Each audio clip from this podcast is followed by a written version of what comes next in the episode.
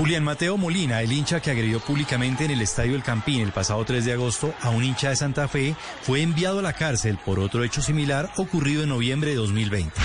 En Bello, Antioquia, fue capturado el hombre señalado de haber golpeado por la espalda y con una patada a la patrullera del SMAT Astrid Carolina Salas el pasado 20 de julio. El hombre, por quien se ofrecía una millonaria recompensa, fue capturado en plena vía pública. Las autoridades están adelantando toda la legalización de captura e imputación de cargos. Durante las manifestaciones que fueron convocadas para el 7 de agosto en Bogotá, la policía confirmó que capturó a ocho personas y que un policía resultó herido. Gestores de paz de la Personería de Bogotá fueron agredidos por manifestantes. Esmeralda Caro, directora del Grupo de Defensa de Derechos Humanos de la Personería de Bogotá. No es posible que servidores públicos al servicio de la ciudad, defensores de derechos humanos y garantes de derechos sean atacados en medio del ejercicio de sus funciones. A 14 ascendió el número de capturados por parte de la policía tras los fuertes desmanes que se registraron al término de las marchas en Bucaramanga. Según el general Samuel Bernal, comandante de la policía en esta ciudad, también hubo participación de menores de edad y además entregó un balance actualizado. Se capturaron en total 14 personas dejadas a disposición de la autoridad competente. Asimismo, una adolescente de 15 años aprendida. De la misma manera, 20 personas conducidas para procedimiento policial. 12 menores de edad conducidos a la comisaría de familia el presidente Iván Duque dio un discurso por la celebración del 7 de agosto, donde no solo conmemoró los 202 años de la batalla de Boyacá, sino también el Día de las Glorias del Ejército Nacional. En su discurso, el presidente mencionó que la paz no está solo en los premios ni en los aplausos. Porque la paz no está en los premios, ni en los aplausos, ni en los salones distinguidos de la diplomacia internacional. La paz se construye en los territorios. La coalición de la esperanza pedirá a la comisión de acusación de la Cámara y a la Procuraduría investigar al presidente Iván Duque por promover candidatos políticos. Esto dijo el presidente en entrevista con el diario El Tiempo. Los veo en el Centro Democrático, los veo también en el Partido Conservador, veo también eh, personas que vienen del liderazgo regional, por ejemplo el caso del, exalcalde de Medellín, eh, Federico Gutiérrez, veo el caso de Alejandro Char, el de Enrique Peñalosa, en el Centro Democrático veo el caso del doctor Oscar Iván Zuluaga, veo el caso caso de Eduardo Rodríguez, el de Ernesto Macías. A través de un video titulado Cinética no hay paradiso, el actor e- y exconcejal Bruno Díaz denunció al senador Gustavo Bolívar por haber incumplido en el pago de un contrato con su hijo Diego Andrés eh, Díaz Valdiri, quien falleció este año, por más de 200 millones de pesos.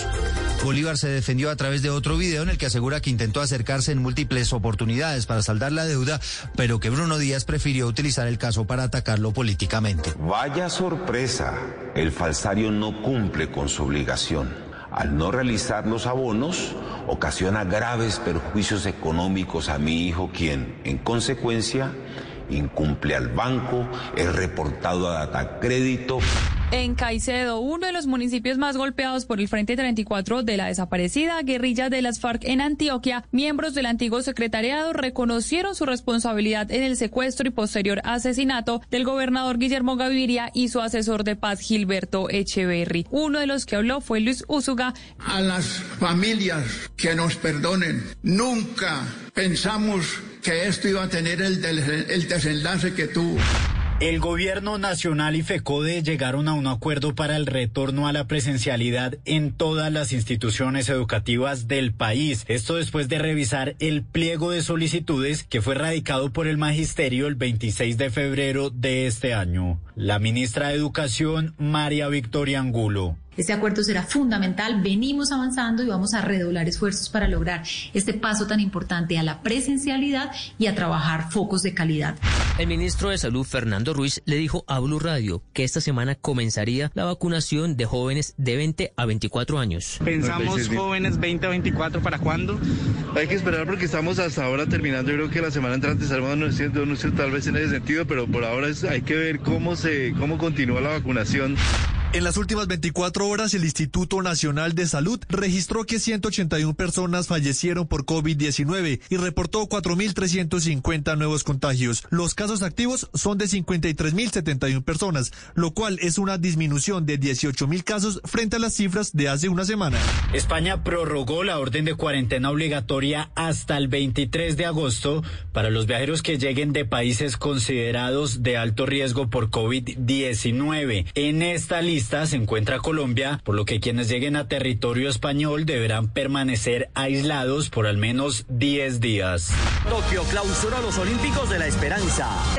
Estados Unidos se quedó como líder del ranking de medallería de Tokio 2020. Fueron en total 39 oros, dejando a China en la segunda posición con 38 medallas doradas. Japón, Gran Bretaña y el Comité Olímpico Ruso cerraron el top 5. Colombia terminó en la posición 66 de este ranking con cuatro platas y un bronce.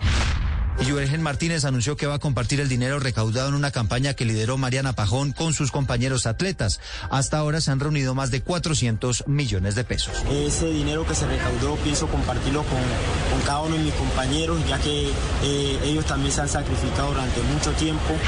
En una emocionante y concurrida rueda de prensa en el estadio Camp Nou, Lionel Messi, entre lágrimas, se despidió de la que fue su casa por los últimos 21 años y dejó claro que se bajó su sueldo al 50% y que hizo todo lo posible por quedarse en el club catalán. El club La Porta dijo que no, que no se pudo por un tema de liga, pero pero escuché muchísimas cosas que se dijo sobre, sobre mí, por qué no seguía o lo que sea, pero te puedo asegurar que de mi parte también hice todo lo posible para, para quedarme, porque quería quedarme.